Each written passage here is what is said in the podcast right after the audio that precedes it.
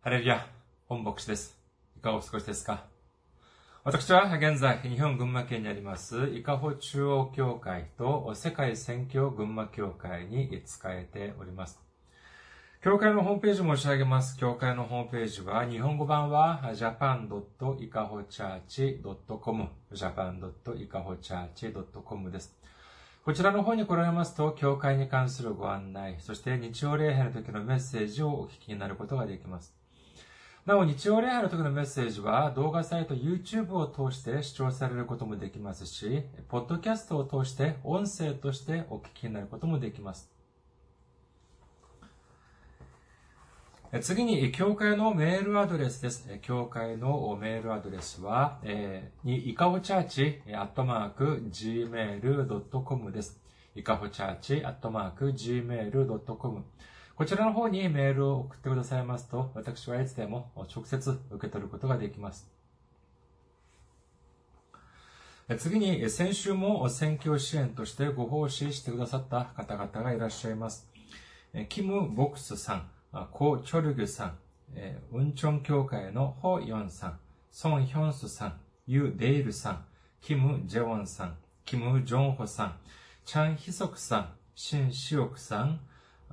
チャン・ソンムンさん、キム・ギョンジュンさん、感謝ですさん、ファン・ソクさん、イ・ホチョルさん、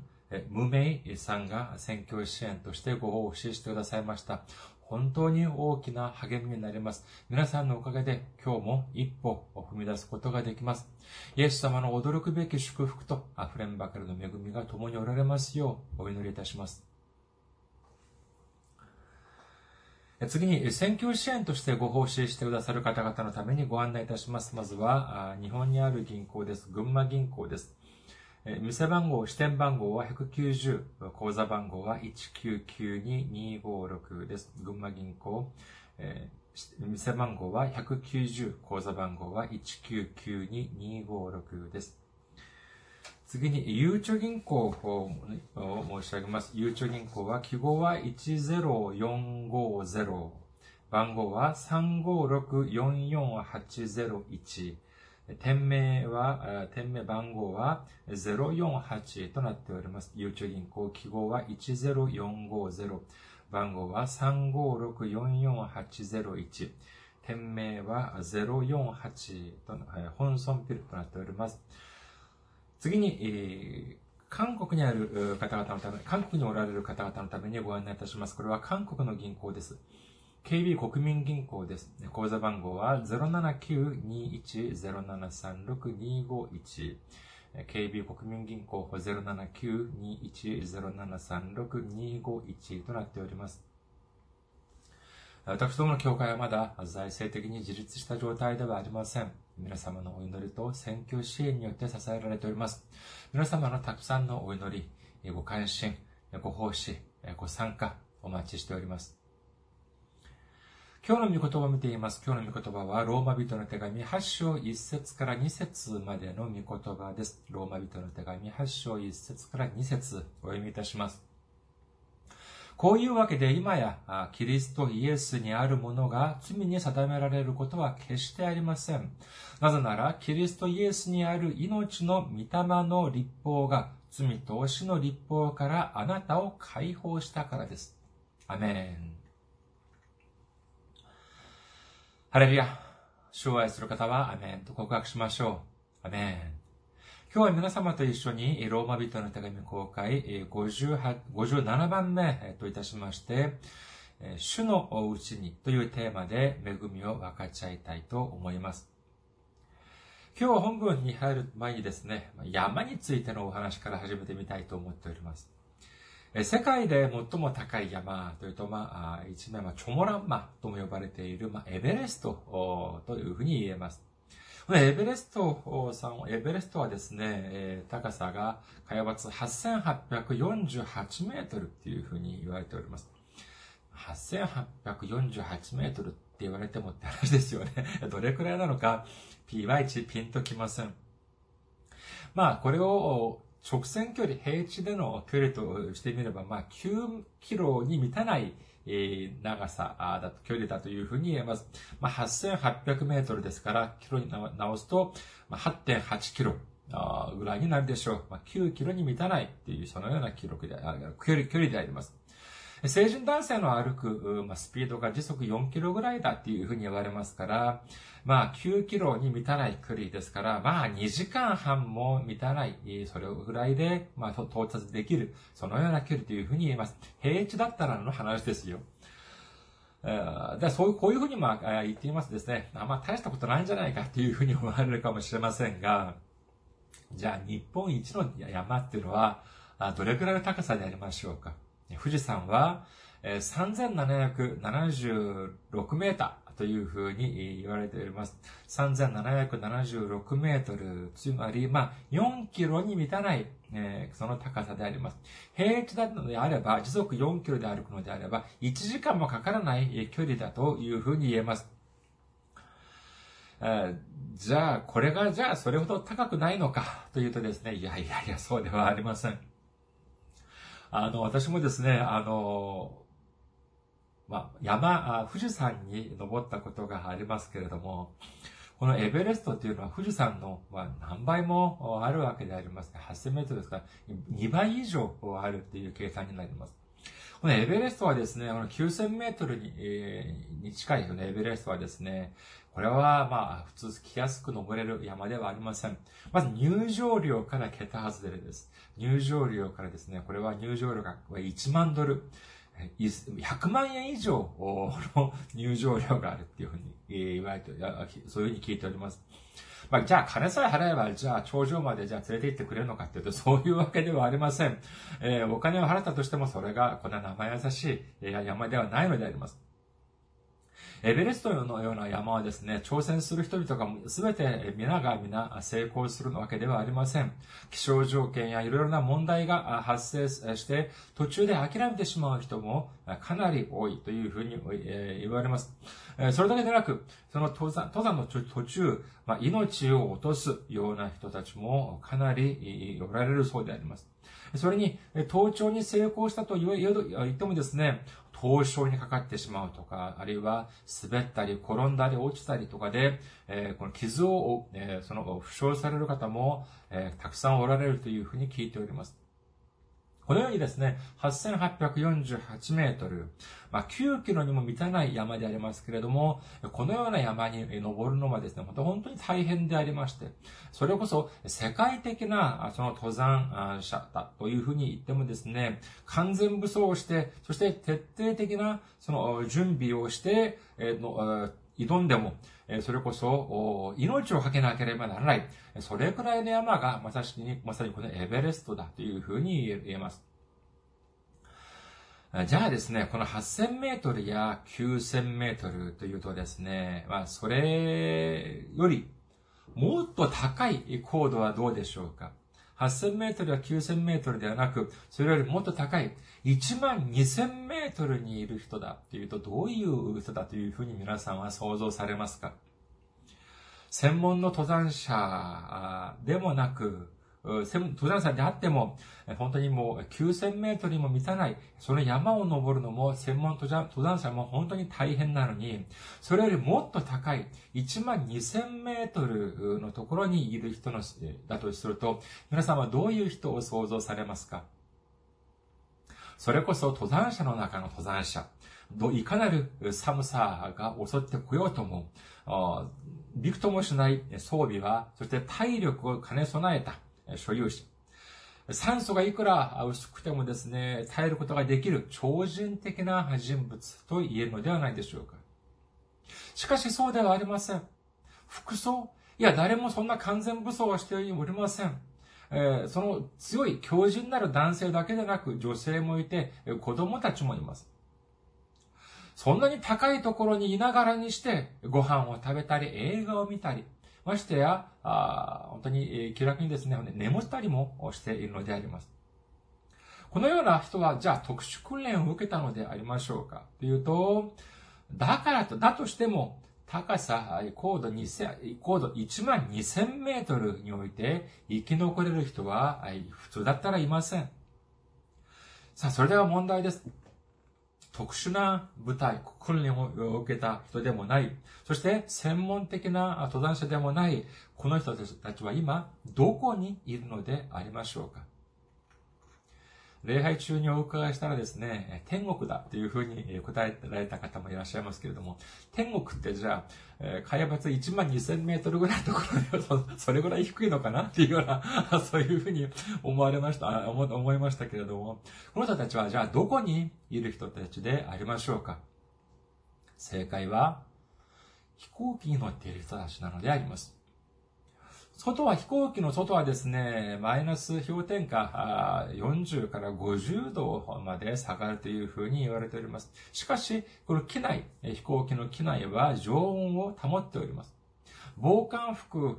や酸素、ボンベなども必要ありません。本当に気楽な服装で食事をする人もいれば、本を読む人もいます。会話をする人もいます。眠ってる人もいるのであります。女性や子供たち、そしてご高齢の方も何の心配もありません。飛行機に乗っている人、旅客機に乗っている人々は本当に平凡な人たちであります。そこは高さ1万メートル以上の状況、外の気温はマイナス40から50の状況にもかかわらず、このようにいつもと変わらない生活をができるその理由は、たった一つ、飛行機という空間の中に留まっているということなのであります。私たちは許されることができない、そのような罪人でありました。私たちの力では、私たちの罪を解決することができません。最後の日、私たちはもう、これはもう、例外なく地獄に落ちてしまう、そのような運命でありました。しかし、これをイエス様が解決してくださったのであります。私たちの身代わりとなって、神様に完全なる捧げ物を捧げることによって、私たちはもう私たちは全ての罪が許されて、父なる神の御国に入る資格が与えられたということを信じる皆様であらんことをお祈りいたします。しかし、ここには一つ条件があります。それが何かというと、それがまさしく今日の本文に出ているのであります。今日の本文を見てみましょうか。ローマ人の手紙8章1節から2節です。こういうわけで今やキリストイエスにあるものが罪に定められることは決してありません。なぜならキリストイエスにある命の御霊の律法が罪と死の律法からあなたを解放したからですというふうに書かれております。今日の本文によりますと、じゃあ誰が、どういう人が罪に定められることがないというのでありましょうか。これはまさしく、キリストイエスにあるもの、つまりイエス様の中に留まっているものは、決して罪に定められることはないというのであります。キリストイエスにある命の御霊の律法が罪と死の律法から私たちを解放してくださったということを信じる皆様であらんことをお祈りいたします。先ほど申し上げました飛行機のことについて考えてみましょう。高さや気温も もちろんでありましたけれども、この酸素自体もその1万メートル以上となるとほとんどありません。私はですね、高校生の時にですね、富士山に一度頂上まで登ったことがありますけれども、まあ先ほど申し上げましたように、いくら日本一の山だといえども、1万2000メートルに比べれば3分の1にも満たない4000メートルにも、みたいなそのような山でありますけれども、それでも、その頂上まで行く途中でもう頭が痛くなってですね、薬をいただいたという記憶があります。なのに、1万2000メートルですよ。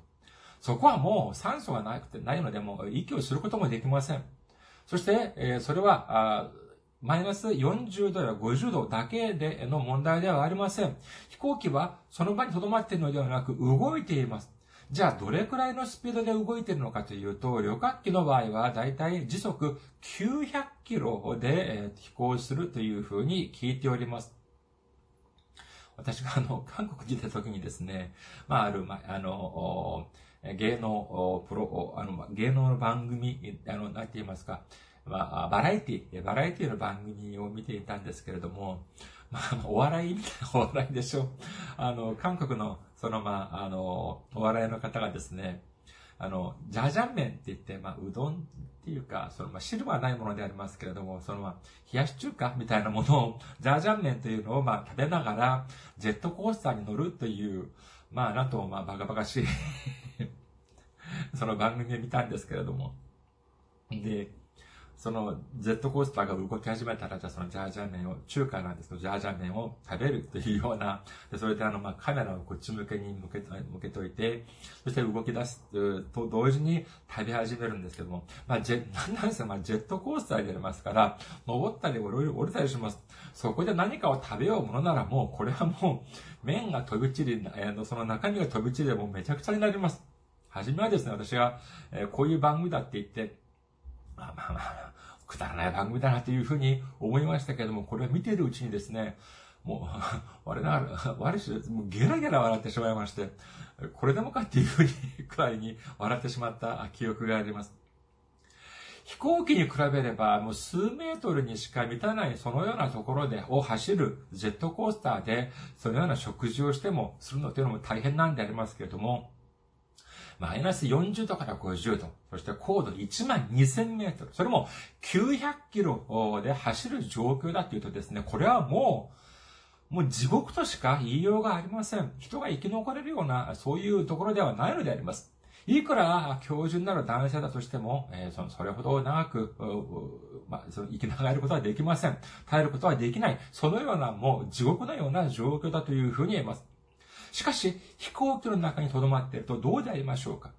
いくら子供であったとしても、いくら弱い方であったとしても、何の心配なく安楽にそこで暮らすことができるのであります。これは何か、この違いは何かというと、それはまさしく飛行機の外に留まっているのか、飛行機の中に留まっているのか、この違いだというふうに言えるのであります。私たちの人生も同じであります。イエス様が私たちの身代わりとなって、すべての罰を十字架を通して、すべて受けてくださったからこそ、神様は私たちの罪をすべて許してくださいました。それでは、もう私たちはじゃあ、何をしても罪に定められることはないのでありましょうか。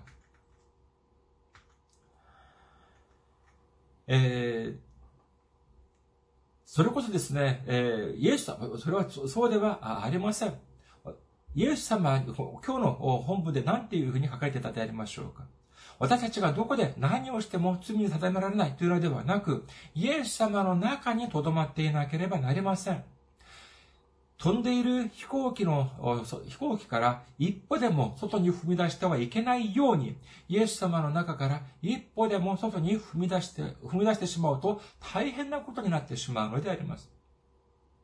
私たちはすべてイエス様の中に留まっていなければならないということを信じる皆様であることをお祈りいたします。私も長老会所属の牧師でありますけれども、この長老会を作ったジャン・カルバンでというふうにも言えますけれども、その人の神学についてですね、様々な主張をしている人が今おります。この5つのその信仰のおいて確信というふうに言えますけれども、その最後の方にですね、その信徒の権任というようなことまで言われますけれども、その神学の授業じゃありませんから、簡単に砕けた言い方で言いますと、何かというとですね、私たちがイエス様を信じて、そして一度救われたのであれば、私たちはもう決して、地獄に落ちることはない。必ず救われる。このような主張なのであります。これはですね、このジャン・カ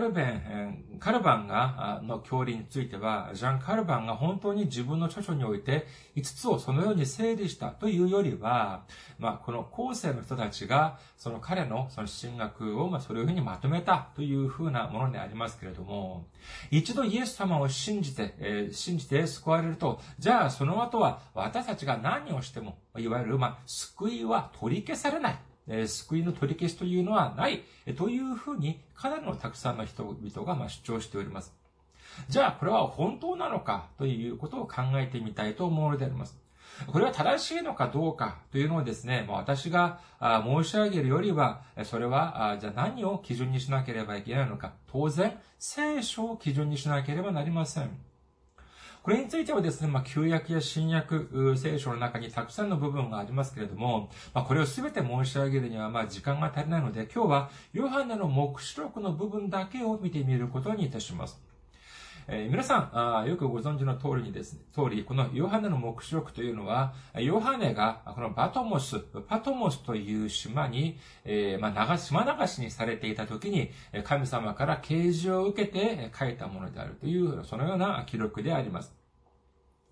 聖書66巻の聖書の最後にあるヨハネの黙示録であります。パトモスという島は今もギリシャのエーゲ海にある島であります。島全体の人口はですね、3000人も満たない、小さな島であります。ヨハネの黙示録の著者が、じゃあ、ヨハネの弟子である使徒ヨハネなのか、あるいは他のヨハネなのかについてはまだ、争いはありますけれども、でも、この点はですね、聖書の解釈においては、それほど大事な部分ではありません。で、ヨハネの黙示録2章から3章を見ていますと、イエス様がそれぞれ7つの教会に手紙を書きなさい。このようにイエス様がおっしゃっております。この7つの教会というのは順番に、エペソにある教会、スミルナにある教会、ペルガモンにある教会、ティアティラにある教会、サルディスにある教会、フィラデルフィアにある教会、そしてラオディキアにある教会。このような7つの教会であります。そしてこの教会にそれぞれ書く内容についてもイエス様が詳細に語っておられます。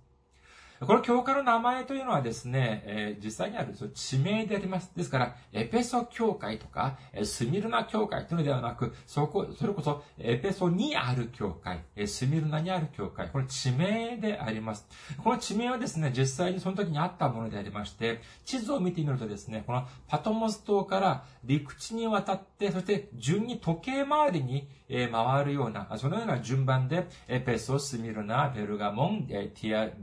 ィアテラ、サルディス、フィラデルフィア、ラウディキア、このような順番にイエス様がおっしゃっていたということを知ることができます。じゃあ、この手紙、誰に送ったものであったでありましょうか？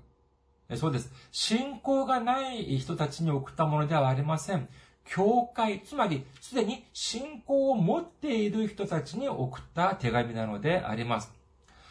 で、じゃあ、この手紙の内容を見てみますと、この手紙の内容にはですね、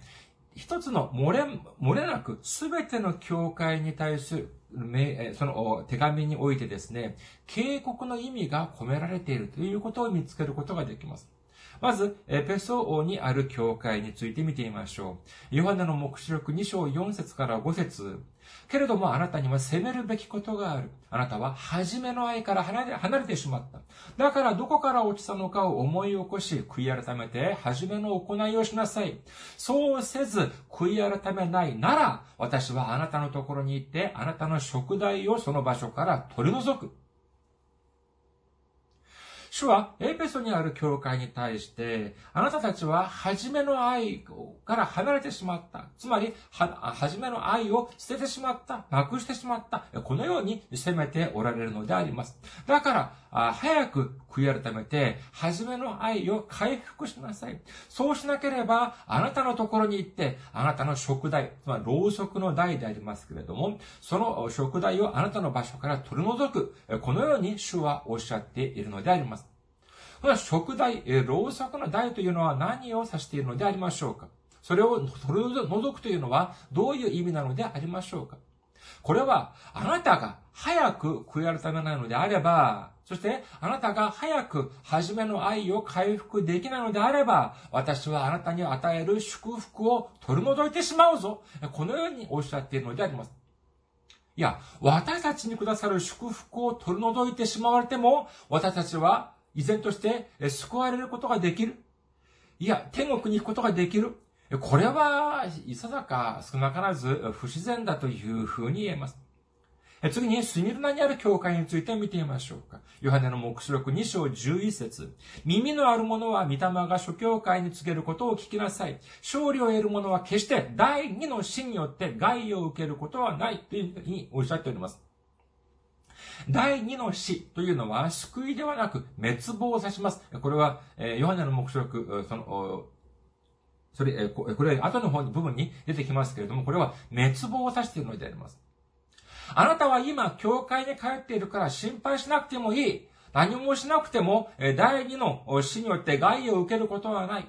イエス様はこういうふうにおっしゃっているのではありません。ここには条件があります。それは何かというと、勝利を得るものというふうに条件があるのであります。私たちは勝たなければなりません。勝利を得なければなりません。日々起こっている、その邪悪なる悪魔サタンとの戦争において、イエス様の皆を頼り、そして生きる、勝つことができる人のみに救いが許されるというふうに聖書には書かれているのであります。3番目、ベルガモンにある教会についてのメッセージ。ヨハネの黙示録2章16節。だから悔い改めなさい。そうしないなら私はすぐにあなたのところに行き、私の口の剣を持って彼らと戦う。もし悔い改めないのであれば、イエス様が来られて、そしてイエス様の口の剣を持って戦うというふうにおっしゃっております。イエス様と戦う人が救われる。そのようなことではありません。救われるためには悔い改めなさい。こういうふうにおっしゃっているのであります。これ以降は時間の関係上、聖書の部分だけを簡単に申し上げます。4番目の教会、ティアティラにある教会についての警告のメッセージ。ヨハネの黙示録2章20節から23節。けれどもあなたには責めるべきことがある。あなたはあの女、イゼベルをなすがまま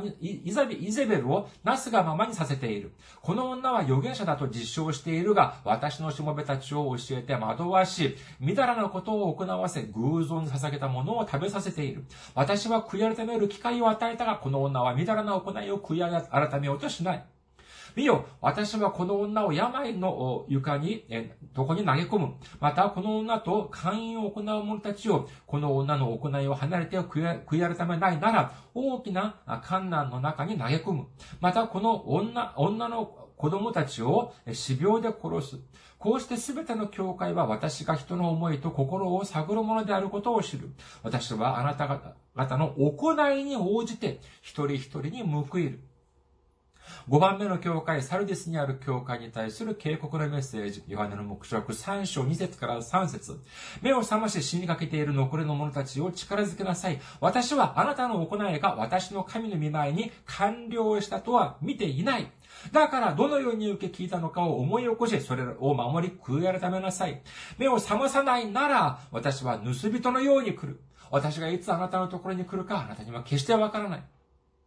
第6番目の教会、フィラデルフィアにある教会に対するメッセージ。ヨハネの黙示録3章11節。私はすぐに来る。あなたは自分の冠を誰にも奪われないように持っているものをしっかり保ちなさい。最後に7番目、ラオディケアにある教会。ヨハネの黙示録3章15から16節。私はあなたの行いを知っている。あなたは冷たくもなく熱くもない。むしろ冷たいか熱いかであってほしい。そのようにあなたは生ぬるく、熱くも冷たくもないので、私は口からあなたを吐き出す。このように見てみるとですね、やはりこの7つの教会すべて安心しなさい。あなたはすでに教会に通っているから何もしなくても救われる。このように言われた教会は一つもないのであります。唯一責められなかったフィラデルフィア教会に対しても何ておっしゃっているでありましょうか。イエス様がおっしゃるには、自分の冠を誰にも奪われないように持っているものをしっかり保ちなさい。こういうふうにおっしゃっております。これはどういう意味でありましょうか。これは、今まではよくやってきている。しかし、油断をするな。一つ間違えれば奪われることもあるんだ。だから、油断せずに、ちゃんとしっかり自分の持っているものを保ちなさい。このように言っておられるのであります。そして、この7つの教会のメッセージというのは、単にその時の、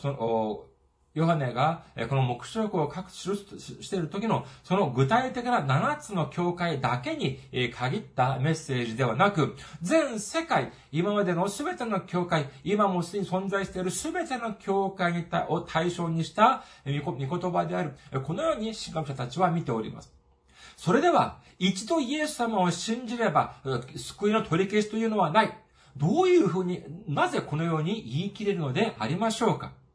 このような内容はですね、単に黙示録だけにではなく、創世記から始まって聖書全体にわたって繰り返し行われているメッセージであります。もしかしたらこのような思想、一度救われたら決して取り消されるということはない。このような、私からしてみれば非聖書的なこのような主張が今も根付いているからこそ、今も教会において人々に傷を与えている、傷を負わせている、そのような牧会をしている人や役職をしている人たちが絶えないのかもしれません。どうせ一度信じたら救いというのは取り消されないから何が問題があるのか。こういうふうな考えというのはどれほど恐ろしいのでありましょうか。去る2021年10月31日は日本の衆議院議員の選挙日でありました。ですから日本におられる皆さんも気になったと思われますけれども、数日間にわたってですね、選挙カーによる選挙運動の音、声といいますか、たくさんの方が聞かれたと思います。選挙カー見ていますとですね、大きなマイクをいくつもつけて、そして朝から晩までその候補者の名前をですね、ウグイス嬢とか、あるいは候補者本人がですね、選挙運動員がその選挙の候補者の名前をですね、訴えて、自分を当選させてください。こういうふうにお願いをしていました。そして選挙運動の最終日、31日の前日ですから、30日の選挙カーによるその運動というのは、毎晩午後8時までというふうに決まっているそうでありまして、その選挙運動の最終日の10月30日の、私その時は時間を見ていたらですね、午後7時59分まで選挙カーの運動が続いてですね、8時に聞かなると音がパタッと止まりました。そういうのを見ていましたけれども、じゃあ、その人たちはですね、どうして、じゃあその最後の、それこそ最終日の午後7時59分まで、最後の最後まで、その選挙運動をしていたのでありましょうか。その理由は何でしょうか。それは簡単です。当選するために、いわゆる落選しないようにするために、油断をしないために、最後の最後まで最善を尽くす、ベストを尽くすのであります。使徒パウロは次のように記録しております。ピリピ人の手紙3章12節から14節を見てみましょう。ピリピ人の手紙3章12節から14節。私はすでに得たのでもなく、すでに完全にされているものでもありません。ただ、捉えようとして追求しているのです。そしてそれを得るようにと、キリストイエスが私を捉えてくださったのです。兄弟たち、私は自分がすでに捉えたなどと考えてはいません。ただ一つのこと、すなわち後ろのものを忘れ、前のものに向かって身を伸ばし、キリストイエスにあって神が上に召してくださるという、その賞をいただくために目標を目指して走っているのです。これを砕けた言い方で言いますですね、私はまだ賞をもらっているというふうに私は思っていません。過去にした私がしたすべての業績、私はそれすべて忘れてしまいました。しかし私はまだ確信していません。イエス様が私を天に、神の上に召してくださる、その賞をくださるという確信を私はまだ持っていません。そこまで私は至ってないと思っています。だから今も前を向かって走っていくんです。こういうふうにパウロは言っているのであります。皆さんが今までの人生の中でですね、パウロより、してきた業績がたくさんある。こういうふうに思われる方はですね、少し油断をしてもいいかもしれませんが、少し気を緩めてもいいかもしれませんが、しかし、そういうふうに言える人がどれほどおられるでしょうか。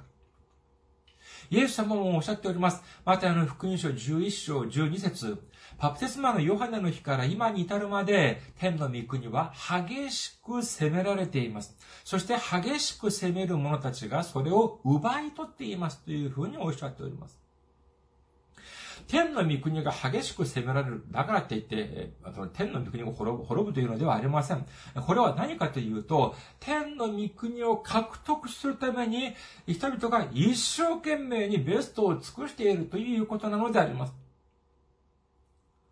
聖書に繰り返されているその記録によりますと、天国に行くためには油断せずに絶えずベストを尽くさなければならない。このように書かれているのであります。なのに、福音を伝える人々がですね、一度救われたら心配ない。いやいや、そうではありません。私たちは緊張を緩めてはならないのであります。パウロの言葉通り、そして宣教運動の最後の最後までベストを尽くしている宣教運動員のようにですね、最後の瞬間までベストを尽くして走っていかなければならないということを信じる皆様であらんことをお祈りいたします。カラテヤ人の手紙6章9節を見てみましょう。カラテヤ人の手紙6章9節。失望せずに善を行いましょう。諦めずに続ければ時が来て刈り取ることになります。もう一度読みいたします。今少し歯の調子が悪いので、発音が少し漏れています。すみません。カラテヤ人の手紙6章9節。失望せずに善を行いましょう。諦めずに続ければ、時が来て刈り取ることになります。今まで私たちの人生が大変不足している、足りないというふうに思われますか？大丈夫です。まだ間に合います。これからでも、悔い改め、そして主と共に走っていくのであれば、将来主がくださる大きな褒美を受けることができるということを信じる皆様であらんことをお祈りいたします。今日の御言葉はもう一度見てみましょうか。ローマ人の手紙8章1節から2節。こういうわけで、今やキリストイエスにあるものが罪に定められることは決してありません。なぜなら、キリストイエスにある命の御霊の律法が、罪と死の律法からあなたを解放したからです。罪と死の律法から私たちを解放してくださった主の中に留まることができれば、主と共に目標に向かって一生懸命走って、ついには主がくださる命の冠、勝利の冠を一人残らず受け取ることができる皆様であらんことをお祈りいたします。ありがとうございます。また来週お会いしましょう。